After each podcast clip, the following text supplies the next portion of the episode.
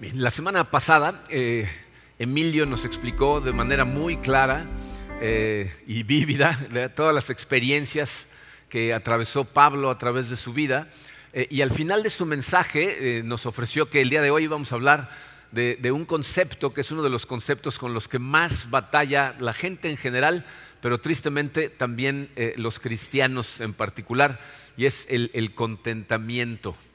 Miren, Filipenses 4:13, que es parte de lo que vamos a estudiar el día de hoy, es sin duda uno de los pasajes más famosos, eh, más populares en la Biblia.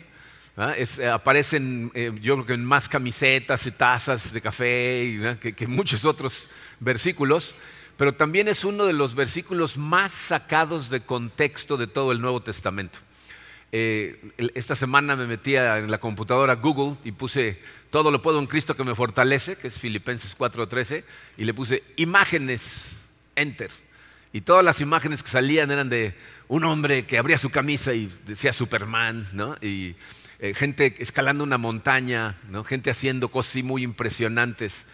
Eh, este versículo, visto de esa manera, está sacado de contexto, porque no puedes entender ese versículo sin entender a profundidad los versículos que lo preceden.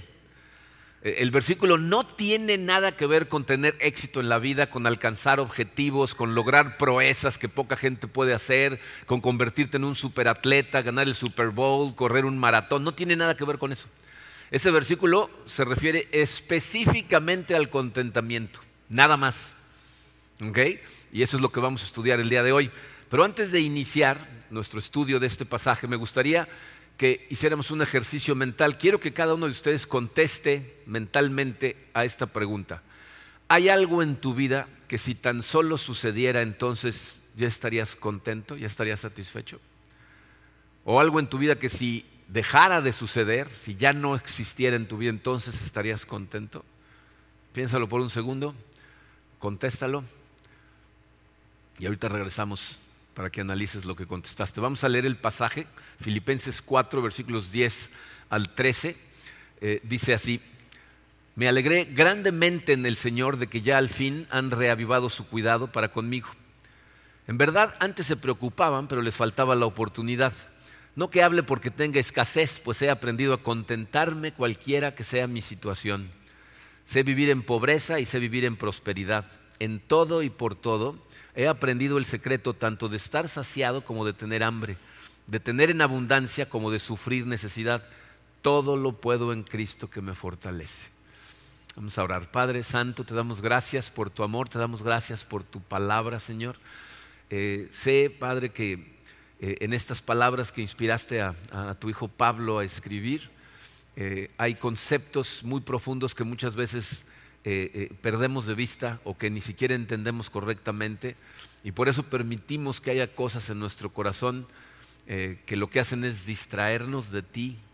Muchas veces es lo que nos empuja a desobedecerte y necesitamos de tu espíritu para verla, Señor. Así es de que te pido que hoy abras nuestros ojos espirituales y veamos lo que hay en nuestro propio corazón para permitirte a ti, Señor, hacer el trabajo de erradicarlo de ahí o verlo de la manera correcta para que podamos darte a ti siempre toda la gloria en todo lo que hacemos y todo lo que perseguimos. Nos ponemos en tus manos, Señor, en el poderoso nombre de tu Hijo Jesucristo. Amén. Bien, eh, Pablo empieza este pasaje con algo que no, debería de sorprendernos para este momento, porque es lo que ha estado haciendo todo, todo toda la carta. Empieza alegrándose ¿no? Acuérdense, todo el tiempo habla de la importancia de alegrarse en el Señor y con eso empieza Pablo. Dice, me alegré grandemente en el Señor de que ya al fin han reavivado su cuidado para conmigo. Dice, Pablo ahí nos está diciendo que la razón por la que se regocija, acuérdense que está en prisión, está esperando a ver si lo van a ejecutar, pero se regocija, ¿por qué? Porque está viendo a los filipenses, que es una iglesia formada por gente, algunos de ellos muy pobres, aunque tenemos a gente ahí que tiene dinero, es conocida como una de las iglesias más pobres, y aún así le están mandando ayuda. La semana que entra vamos a ver de qué ayuda se trata, pero, pero le están mandando ayuda, ¿por qué? Porque aman a Pablo en el Señor, porque él sigue extendiendo el reino de Dios, está haciendo su trabajo, aún preso. Y entonces ellos, tocados por el Espíritu Santo, deciden mandarle ayuda y eso lo que demuestra es madurez espiritual. Entonces Pablo dice, me regocija ver que ustedes están madurando espiritualmente. Y dice, en verdad antes se preocupaban, pero les faltaba la oportunidad. O sea, ellos ya le habían ayudado antes, como vamos a estudiar la semana que entra, pero ahora habían dejado de poder ayudarle. Dice, querían, pero no tenían la oportunidad. No sabemos qué, qué estaba pasando en Filipos, no sabíamos si estaban imposibilitados de viajar por alguna razón, si había algún disturbio, si, si a lo mejor pasaron por una etapa de, profunda escasez. La cosa es que ahora pudieron, por amor a Pablo, en el Señor mandarle una ayuda y Pablo está muy agradecido. Es importante notar que sus palabras son un agradecimiento genuino, no, no les está mandando un mensaje tratando de hacerlos sentir culpables, como y era hora, qué colgados, ya llevan un rato sin mandarme nada. ¿no? No, les está diciendo eso. Eh, está agradeciendo genuinamente, pero quiero que noten que él utiliza ese momento de agradecimiento para convertirlo en un momento de, enseñanza. Y es una enseñanza muy profunda que muchas veces para, para muchos que leemos la Biblia, la Biblia pasa totalmente inadvertido. Dice el versículo 11, no que hable porque tenga escasez pues he aprendido a contentarme cualquiera que sea mi situación. O sea, Pablo dice, miren, eh, les agradezco mucho su ayuda, realmente no es algo que yo necesitaba, ¿no? Eh, pero gracias por mandarla, pero quiero que entiendan esto, aunque nadie me hubiera mandado nada, yo he aprendido algo increíble, he aprendido a estar contento en cualquier situación que enfrente. O sea, Pablo ha adoptado la posición revolucionaria de que no tiene necesidades. O sea, no tiene necesidades porque todas sus necesidades han sido suplidas en Jesús. Y entonces lo único que le queda a Pablo son deseos. O sea, si leen sus cartas, él todo el tiempo está deseando cosas para la gente. Deseo que crezcan en Cristo, deseo que lo conozcan mejor, deseo que su profundidad, etc. Son deseos para ellos, pero no tiene necesidades. Y aún los deseos que tiene están moldeados por Cristo. Entonces Pablo les dice, no necesitaba la ayuda, pero lo agradezco profundamente como algo que viene del Señor, que ha tocado sus corazones y los ha empujado a mandarme esta ayuda. Y luego termina con estas palabras que son muy famosas. Sé vivir en pobreza y sé vivir en prosperidad. En todo y por todo he aprendido el secreto, tanto de estar saciado como de tener hambre, de tener abundancia como de sufrir necesidad. Todo lo puedo en Cristo que me fortalece. O sea, Pablo está diciendo, ya sea que esté yo en casa de Lidia, que tiene mucho dinero, y me estén atendiendo personas que tiene ella contratadas, o que esté en la cárcel en Roma esperando mi ejecución, estoy contento, y no nada más contento, puedo encontrar razones para regocijarme en el Señor. Miren, piensen en esto. ¿Qué puede hacer alguien para detener a una persona que está tratando de extender el reino de Dios, pero que está contenta pase lo que pase? ¿Cómo lo detienes? Lo torturas y dice, sufro en Cristo, gloria a Dios. Lo metes a la cárcel, convierte al carcelero. ¿No? Se supone a cantar himnos, al rato todos están con él. Lo amenazas de muerte y dice, morir es ganancia. ¿No? Le, das dinero y comida dice, para la gloria del Señor hay que usarlo para extender. O sea, no lo puedes detener. E, esta es una maravilla, miren, esta es la manera en que Pablo ve la vida. Pablo dice, si Cristo lo es todo y yo tengo a Cristo, no necesito nada. O sea, realmente no tengo ninguna necesidad. Ahora, eso no significa que, Pablo, eh, cuando atravesó esas circunstancias, eh, no, estuvo afligido en algunos momentos. ¿no? Él mismo dice, afligido, pero ¿qué dice? Pero no abatido. Hay momentos en que está perplejo. Yo creo que eso lo hemos vivido todos, ¿no? Cuando gente a la que amamos, gente que está sirviendo al Señor, gente que toda la familia está sirviendo al Señor y de repente les pasan cosas que nos dejan perplejos. Pero Pablo dice, perplejos, pero no desesperados. O sea, no tengo ninguna necesidad. ¿Se pueden imaginar vivir la vida sin tener ninguna necesidad? Sin realmente que nada pese en tu corazón de esa manera. Pero Pablo al decirnos este, este balance de cosas nos está diciendo, eh, estar contento, estar satisfecho, no significa caminar por la vida con una sonrisa así pintada en tu cara. Y que todo el tiempo le digas a alguien, todo está bien, nada me duele. O sea, eso, esa no es la realidad. Pero Pablo aquí nos dice, aprendí el secreto para estar contento en toda circunstancia. ¿No les gustaría saber cuál es ese secreto? Bueno, en un momentito, porque todavía no llega la hora, pero ahorita vamos a aprender el secreto. Miren, yo creo que parte del problema que tenemos con el contentamiento es que eh, no lo entendemos muy bien. Hay, unas cosas que nos confunden. Todas las personas queremos ser felices. Todos buscamos disfrutar de la vida, tener ciertas comodidades, ¿no? tener ciertas cosas en nuestra vida, pero asociamos esas cosas con el contentamiento. Eh, eh, de ahí la pregunta que les hice al principio del mensaje. Yo no sé qué contestaste a esa pregunta en tu mente. Algo en tu vida que si tan solo sucediera, entonces tendrías contentamiento. Tú tiendes a asociar eso con el contentamiento. Eso que haya venido a tu cabeza, tú lo asocias con poder estar contento y satisfecho. Muchas veces puedes encontrar eso eh, si terminas la frase, si tan solo tuviera, ¿no? O si tan solo llegara a o, hay, gente que lo ve en retrospectiva. Estaba mejor cuando algo pasó. ¿no? Y entonces esas cosas nos dejan descontentos. Si somos honestos, todos tenemos áreas en nuestra vida en, en, donde estamos insatisfechos, donde estamos descontentos, porque es un problema universal realmente. O sea, no es un problema de los cristianos, no es un problema de los mexicanos, o sea, no es un problema específico a un grupo de personas, es un problema universal que inició, y es muy importante, y ahorita van a ver por qué es tan importante, ver en dónde inició y qué pasó cuando inició. Esto inició en, el jardín del Edén, cuando Adán y Eva fueron puestos por Dios en un paraíso con una situación perfecta. O sea, Dios los pone en un lugar en donde les provee todas sus necesidades ¿ah? Eh, eh, eh, están desnudos y sin vergüenza, es decir, tienen una relación perfecta de armonía con Dios y entre ellos, pero esa perfección, que a lo mejor hubo satisfacción en su corazón, duró muy poquito tiempo, porque en poco tiempo ya no era suficiente.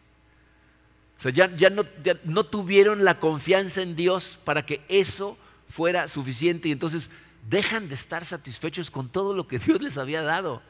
¿Se dan cuenta cómo esa es nuestra naturaleza? O sea, para Adán y Eva de repente ya no es suficiente el amor de Dios y sus regalos. Necesitan ser Dios. Necesitan ser como Dios.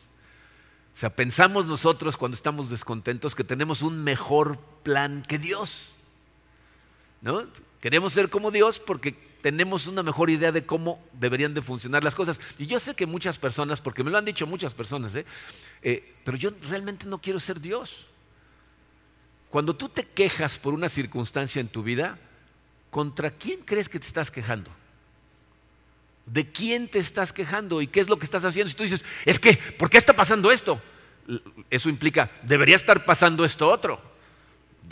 Pídeme un consejito y te digo cómo, porque así como está pasando no, no está bien. Entonces, estás tratando de ser Dios. Ahora, ¿se imaginan ustedes lo que hubiera pasado si Adán y Eva hubieran estado satisfechos? ¿Cómo estaría el mundo hoy? Si tan solo ellos dos, imagínate que llega la serpiente y le dice a Adán y a Eva, no quieren del fruto y que Adán le hubiera dicho, ¿del fruto? ¿Estás loco? Mira nada más, tenemos fruto de todos lados. Estamos perfectos, mira mi mujer, estás loco, ¿no? Todo sería diferente, pero en lugar de eso, creyeron en la mentira de Satanás. ¿Saben cuál fue la mentira? Mereces más. Dios no te está dando todo lo que te podría dar. Hay cosas con las que se está quedando. Podrías alcanzarlas si lo desobedeces. Pero ¿qué, qué causó su descontentamiento? Fíjate, y esta es la parte importante. El descontentamiento de Adán y Eva causaron la entrada del pecado. ¿Por qué es importante para ti? En el área mundana en donde estés descontento e insatisfecho, el enemigo está esperando el momento preciso para atraparte con una mentira y hacerte caer, distraerte y alejarte de Dios. A lo mejor tu insatisfacción es muy pequeña, a lo mejor la que pensaste es una tontería y ay, no, no es para tanto, esa no es para tanto. Pero el enemigo tiene una manera de empezar a murmurar en tus oídos y empieza, ¿y por qué ellos sí, tú no? ¿Y por qué a este le está yendo bien y a ti no? ¿Y por qué le está pasando esto a tu familia y no a la de los demás? la desobediencia casi siempre proviene de una insatisfacción humana a la que no has sabido decirle fuera de mi mente. No necesito eso. Si, si, lo tengo, si me lo da Dios, gloria a Dios. Pero si no lo tengo, no importa, no pasa nada. Gracias a Dios de todas maneras. ¿Saben para quiénes es más fácil a veces entender esta posición que tenemos hacia Dios? Para los padres de familia. Todos los que tenemos hijos sabemos, un día se rebelan. Un día no les gustan nuestras reglas. ¿Y por qué no puedo hacer esto? ¿Y por qué no puedo hacer lo otro? ¿Y por qué no me dejan? Mis amigos sí pueden. A ellos sí los dejan llegar a esta hora. A ellos sí los dejan ir a tales lados, ¿no? O sea, tú en tu sabiduría como adulto les dices, esto es lo mejor para ti. No, esto es lo mejor para mí. Eso es lo que hacemos. Nos rebelamos contra Dios. Dios nos da ciertas reglas, ¿no? Nos dice cómo tratar a la gente, nos dice cómo perdonar a la gente que nos trata mal, nos dice cómo usar el dinero, cómo usar el tiempo, nos dice incluso hasta en qué tenemos que tener puesta nuestra mente. Pero no nos gustan sus reglas. Y entonces las que no nos gustan, ¿qué hacemos? Pues las rompemos.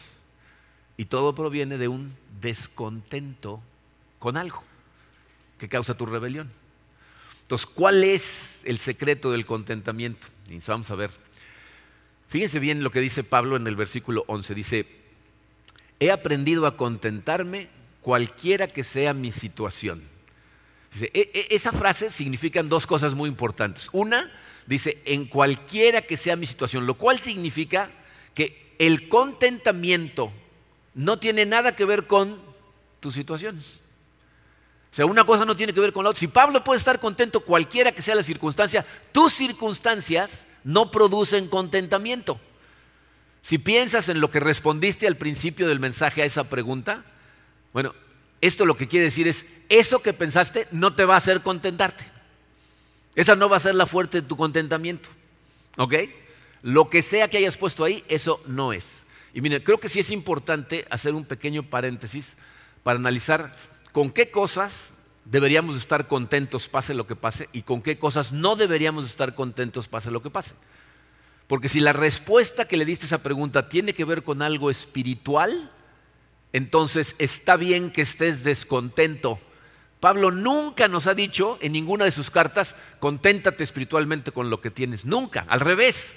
Siempre dice, persigue más a Cristo, necesitas más de Cristo. Él, fíjense, él todo el tiempo está diciendo, necesito más de ti ayúdame a conocerte mejor, ayúdame a perseguirte con más ganas. Pablo, una persona que tuvo un acercamiento a Cristo, yo que más que ninguna otra persona del mundo, que en su, él nos dice en sus cartas, fue llevado al tercer cielo, se le revelaron cosas que nadie más conoce y sigue diciendo, necesito conocerte más, necesito más de ti.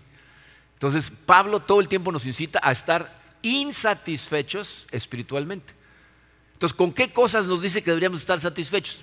Dos cosas. Una, con la etapa en la que estás en tu vida. Mucha insatisfacción en la vida de la gente viene de la etapa en la que está en su vida, ¿no? Cuando estás en la primaria ya quieres llegar a la preparatoria, a la secundaria, ¿no? Cuando llegas ahí ya quieres estar en la universidad, llegas a la universidad ya quieres estar trabajando en el mundo real, llegas al mundo real y quieres regresar a la primaria, ¿no? O sea, cuando te das cuenta de lo que es, ¿no? O sea, siempre estamos insatisfechos con el lugar en donde estamos. No, yo lo veo, por ejemplo, con nuestros grupos de solteros, que de repente algunos empiezan a casar y los que no se están casando empiezan a decir, ¿y por qué yo no? ¿Y por qué no me manda una pareja? O sea, estás en tu etapa de soltero, pero no estás satisfecho. No, es que yo ya quiero estar casado. Luego se empiezan a casar y unos empiezan a tener hijos y otros no. Y me dicen, ¿y por qué no me llegan hijos? ¿Por qué Dios no me da un hijo? Yo también quiero un chamaco, ¿no? O sea, ¿qué está pasando aquí? Luego los que ya se casaron dicen, ¿y por qué me tocó esta mujer? ¿Por qué me tocó este hombre? ¿No? ¿Por qué así? ¿No? O sea, no nos gusta el lugar en donde estamos y entonces estamos descontentos, ¿no? Eh, otra cosa, o sea, una es la, etapa en la vida en la que estás y otra son las cosas que tenemos, ¿no? O sea, tú tienes bendiciones de Dios, pero muchas veces la gente dice, es que yo voy a estar contento cuando por fin tenga casa propia tengo que estar pagando renta y renta. Ya quisiera tener un patrimonio, ¿no? Cuando tenga casa, voy a ser feliz. Cuando tenga coche, ¿no? Ya no voy a tener que andar en taxis y en el camión, y si pudiera comprar un coche. Y te haces de un carrito, ¿no? Y eh, eh, cuando tenga coche nuevo, ¿no? O sea, siempre hay algo más. Entonces no estamos contentos con la etapa en la que estamos, no estamos contentos con las cosas que Dios nos da. Y fíjense cómo el descontentamiento lo que hace es revelar ciertas cosas en tu vida. Para empezar, fíjate, tu descontentamiento revela una falta de agradecimiento a Dios.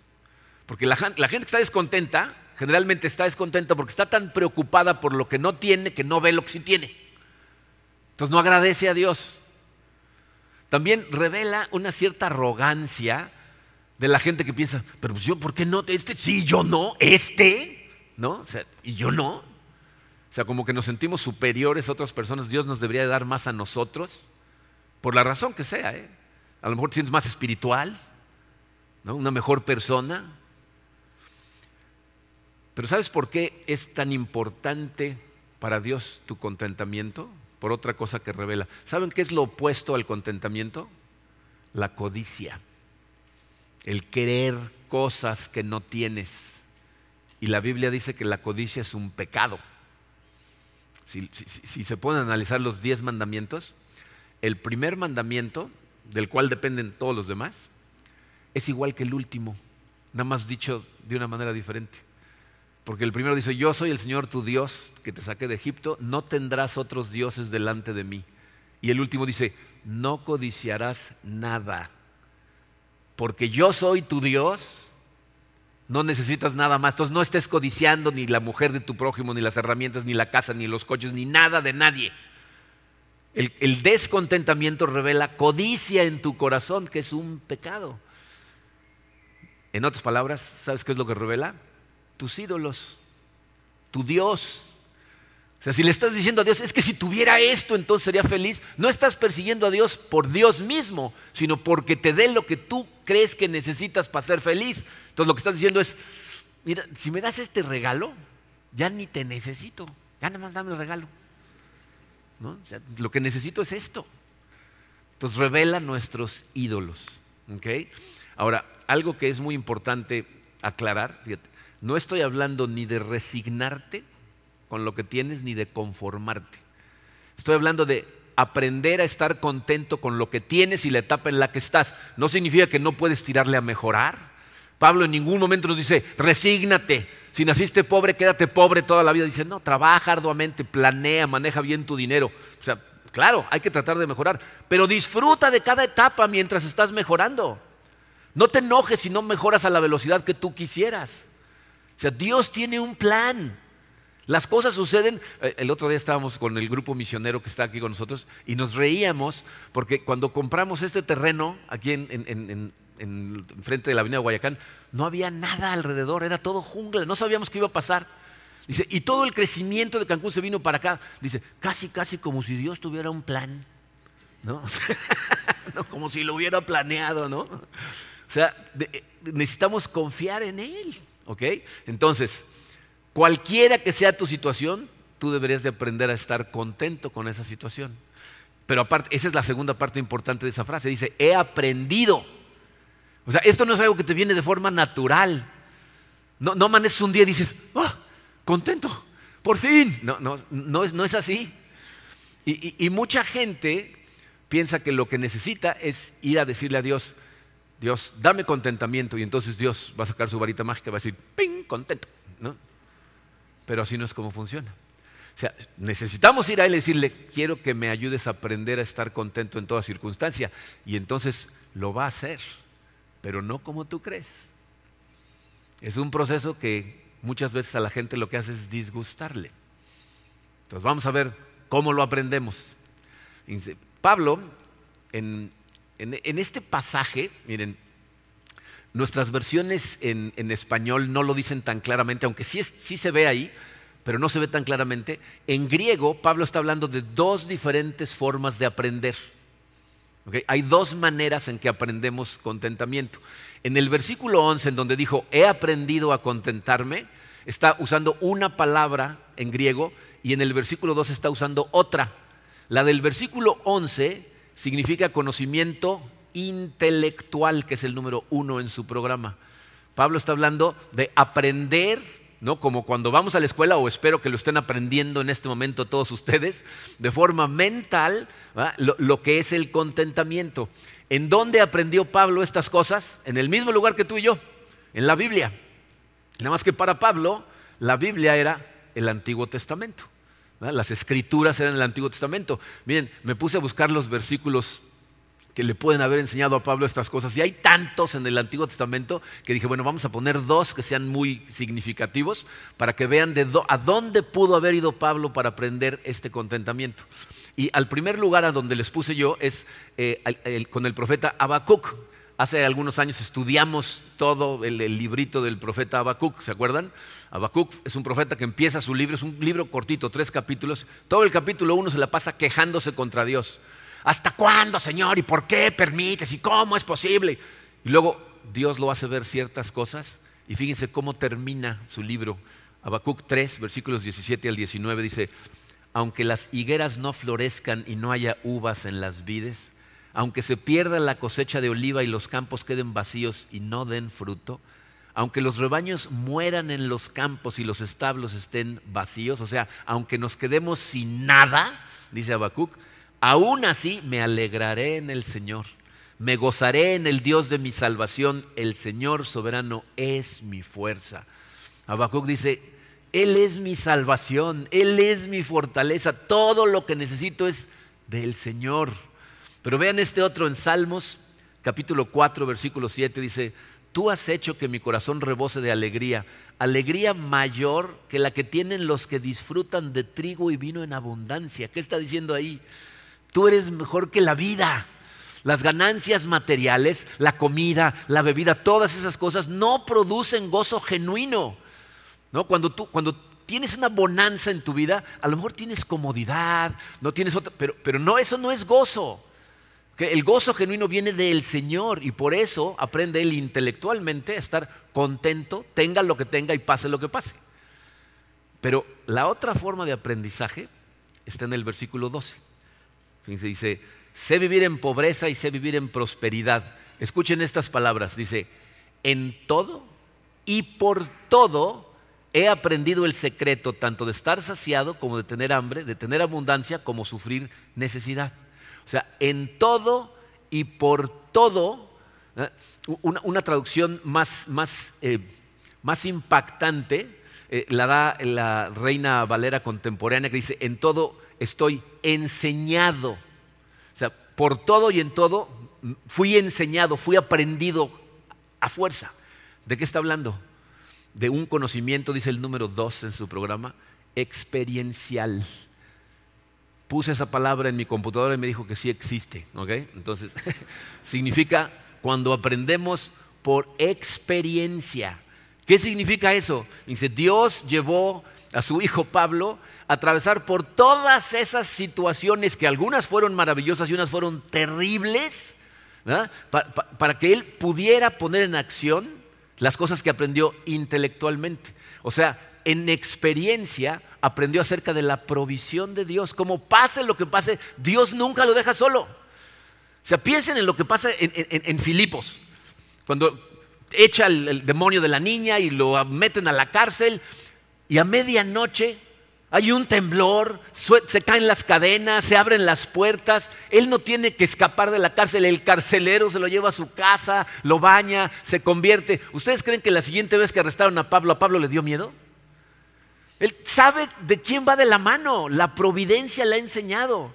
Entonces fíjense las dos lecciones que le enseñó Dios. Por un lado aprendió a estar satisfecho viviendo en casa de Lidia con toda abundancia.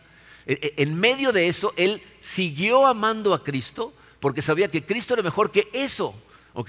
Este es un excelente ejemplo de cómo tener en abundancia no es sinónimo de ser una persona mundana o pecadora. Él pudo disfrutar en la abundancia por lo que era, ¿Qué era? Un regalo de Dios, un regalo de Dios por un periodo de tiempo. O sea, Pablo sabía, ok, Dios me está regalando esta noche en casa de Lidia, voy a dormir bien, me van, a servir de comer rico. ¿okay? E, e, e, el contentamiento no significa estar satisfecho con los regalos, sino con el dador de los regalos. Pablo está diciendo, gracias Señor por esta noche de comodidad. Miren, esa distinción entre disfrutar de los regalos o del dador de los regalos es una importantísima, porque si tú no distingues eso, eso es lo que hace tan difícil para la gente que es rica seguir a Jesús. Porque tú y yo sabemos que el dinero realmente no satisface, pero la gente equivocadamente piensa que si tan solo tuviera un poquito más, entonces estaría feliz. Y curiosamente la gente mientras más tiene, más quiere. Se le han preguntado a multimillonarios cuánto va a ser suficiente y ¿saben cuál es su respuesta? Un poquito más. Un poquito más.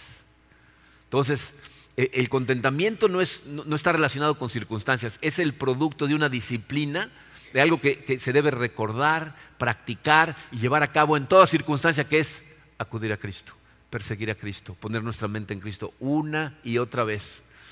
En otras palabras, fíjate, la insatisfacción, ese deseo idolátrico por querer un poquito más, es parte del ADN distorsionado en nuestro corazón por la caída del hombre, que va a estar ahí hasta que tu corazón esté lleno de Jesús. Cuando te llenes de Jesús, entonces vas a poder estar contento con todas las cosas. ¿Alguna vez te has puesto a pensar en ¿por qué las cosas en este mundo no nos satisfacen? Porque no nos satisfacen realmente. ¿Ya se dieron cuenta de eso? esta es una lección que aprendemos desde chiquitos, ¿no? Estamos soñando con tal regalo y el día que nos lo regalan nos dura el gusto dos semanas. Y ahora queremos otro regalo y, luego, y, para los mismos nos pasa de adultos, nada más cambia el valor de los regalos. ¿No? ¿Por qué no satisfacen? ¿Por qué crees que sea? ¿Sabes por qué es? Porque Dios te ama. Te ama a tal grado que diseñó las cosas para que no produjeran verdadera satisfacción. Y entonces lo que haces es buscarlo a Él.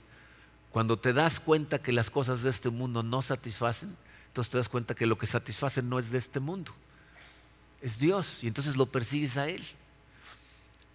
Ahora, obviamente, la verdadera prueba de nuestra satisfacción en Cristo no es el contentamiento cuando tenemos mucho, sino cuando no tenemos cuando de repente todo se va. Pablo nos demuestra que él realmente está contento en Cristo y no en los regalos que le da en casa de Lidia, porque en un santiamén los deja atrás. Al otro día, al otro día sale a predicar porque él está convencido que Cristo es mejor que todas esas cosas. O sea, fíjate, Pablo no está diciendo, he aprendido a vivir como un hombre rico. Está diciendo, he aprendido a vivir para Cristo en medio de la riqueza o de la pobreza. O sea, Pablo dice, yo no voy a entregar a la, la riqueza, no va a ser mi Dios, no me voy a aferrar a estas comodidades. Bueno, ¿me puedo quedar una semanita más? No, no, se aferra a estas cosas. Miren, si, yo pudiera darles una versión Marco Monroy de, ese pasaje, diría, el cocinero de Lidia me preparó un filete miñón término medio con una papa al horno que se me derritió en la boca, estuvo deliciosa, pero al otro día Salí a predicar y tuve que echar un demonio de una muchacha y luego pasé la noche en la cárcel después de que me golpearon entre todos y me pusieron el cepo. Sé vivir en la opulencia sin dejarme llevar por ella y sé vivir en la pobreza, aunque me quede sin nada o me metan a la cárcel sin entregarme a la desesperación de las circunstancias. Y la mejor forma de entender Filipenses 4:13 es esta.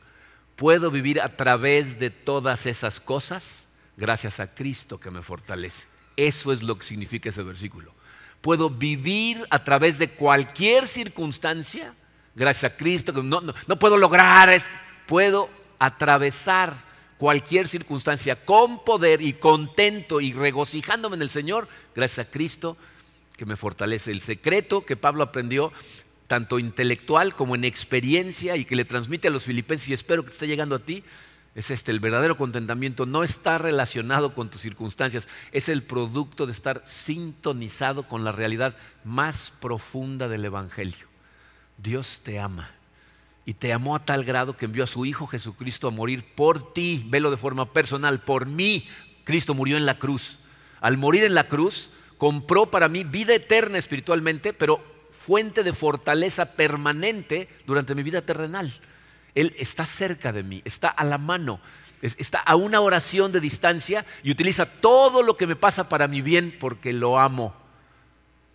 Y en Él puedo atravesar lo que sea. Ese es el verdadero contentamiento. Pablo dice, si el Señor me da riqueza, alabado sea el Señor, la voy a utilizar para extender su reino. Le voy a dar gloria a Dios por todo lo que suceda a través de, de, lo que Él ponga en mis manos y voy a vivir con las manos abiertas diciéndole, todo esto es tuyo, Señor. Ayúdame a usarlo para tu reino y si te lo llevas no pasa nada. O si el Señor me da pobreza, alabado sea el Señor, voy a vivir igual, con las manos abiertas, diciéndole, tú eres el que provee de todas maneras. Tú eres el que me va a llevar a través de lo que tenga que pasar para convertirme en la persona que tú quieres que sea. De cualquier forma estoy bien. No importa lo que me suceda, no importa si todos me aman o me odian, si las cosas salen como yo quiero o no salen en lo más mínimo, si tengo mucho o tengo poco, si estoy sano, si estoy enfermo, todo lo puedo en Cristo que me fortalece. He aprendido a estar contento con todo y lo aprendí de la palabra de Dios y lo aprendí de la providencia de Dios. Un consejo, eh, el descontentamiento se va a empezar a meter en tu corazón vas a salir de aquí muy, sí es cierto, los ataques. Y entonces vas a, vas a empezar a tener descontento. Cuando empiecen a pasar los pensamientos por tu cabeza de, ¿y si tuviera? ¿Y si tan solo? ¿Y si esto no fuera así? Inmediatamente detén esos pensamientos, deténlos. A ver, ¿por qué estoy pensando así? ¿Qué me hace pensar que necesito eso para estar contento en el Señor? ¿En qué momento eso se convirtió en algo más glorioso que Jesucristo? y confiesa, dile Señor, estoy cayendo en la mentira de que merezco más, de que necesito eso para ser feliz cuando sé perfectamente que todo lo que necesito es de ti. Eso es ir a Cristo, atrapar el pensamiento y llevárselo a Él. Señor, no sé por qué estoy pensando esto, pero te lo entrego. Ayúdame, Señor, a estar conectado contigo y dale gracias. Aún en nuestras necesidades tenemos cosas que agradecer. No tengo coche, Señor, pero puedo caminar. Gracias a Dios por mis piernas. Qué bueno que tengo salud. No tengo salud, Señor, pero tengo cama en donde estoy acostado. Gracias, Padre, por las medicinas. O sea, en todo tenemos por qué agradecer. O sea, si, si te pones a analizar el mundo en el que vivimos, te vas a dar cuenta de que no tienes nada de qué quejarte. Recuerdo una vez que estaba platicando con mi querido amigo Dani Peñalver, que es cubano, exiliado, vive aquí en Cancún. Y estamos platicando cuando llega una persona y me dice, es que tengo un, problema enorme, no sé qué hacer. Y, le dice, eh, Dani le dice, ¿tienes comida? Le dice, sí. ¿Tienes techo? Sí. Dice, Tú no tienes un problema, tienes una inconveniencia, no sabes de lo que estás hablando. Hay veces que hace falta no tener nada para saber todo lo que tienes. Nada de qué quejarnos. Al revés, todo que agradecer. Y eso es exactamente lo que hacemos cuando celebramos la cena del Señor.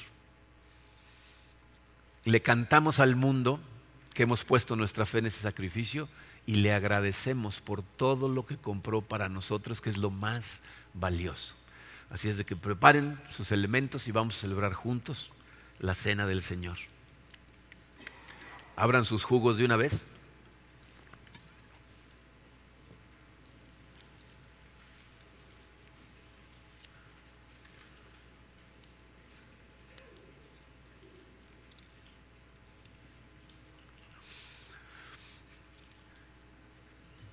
Vamos a orar. Padre, Señor, te damos tantas gracias por ese sacrificio que hizo Jesucristo por nosotros en la cruz. Sabemos que no hay manera de que nosotros hubiéramos podido de alguna forma alcanzar el estándar que necesitaríamos para entrar a la vida eterna.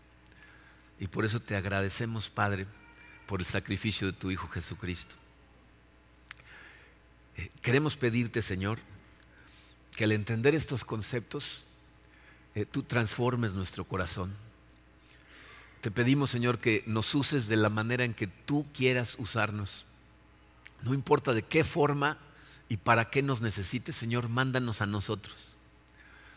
Te, te pido que para, para cumplir nuestro propósito nos des mucha prosperidad o nos quites todo lo que tenemos lo que sea que nos acerque más a ti, nos haga disfrutar más de ti, Señor, eso hace nuestra vida y ayúdanos a confiar en ti y en tu plan, a deleitarnos únicamente en ti, sin importar la circunstancia que estemos enfrentando. Te damos gracias, Padre, porque Todas estas cosas son posibles para nosotros gracias al sacrificio que tu Hijo hizo en la cruz. Y por eso nosotros que hemos puesto nuestra fe en ti, recordamos ese sacrificio, lo agradecemos Señor con una combinación de dolor sabiendo que fuimos parte de lo que causó tu crucifixión y gozo de saber que lo hiciste voluntariamente por amor por nosotros.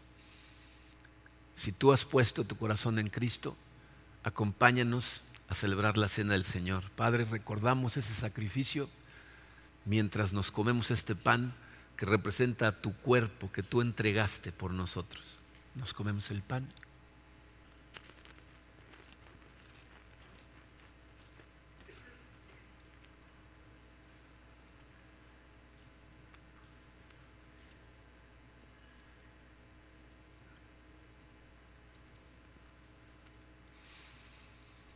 Tu palabra nos dice, Señor, que derramaste tu sangre para el perdón de nuestros pecados. Y una vez que estamos liberados del peso de nuestro pasado, nos haces libres para vivir para ti y para tu reino. Te agradecemos el haber derramado tu sangre por nosotros y lo recordamos, Padre, mientras nos tomamos el jugo.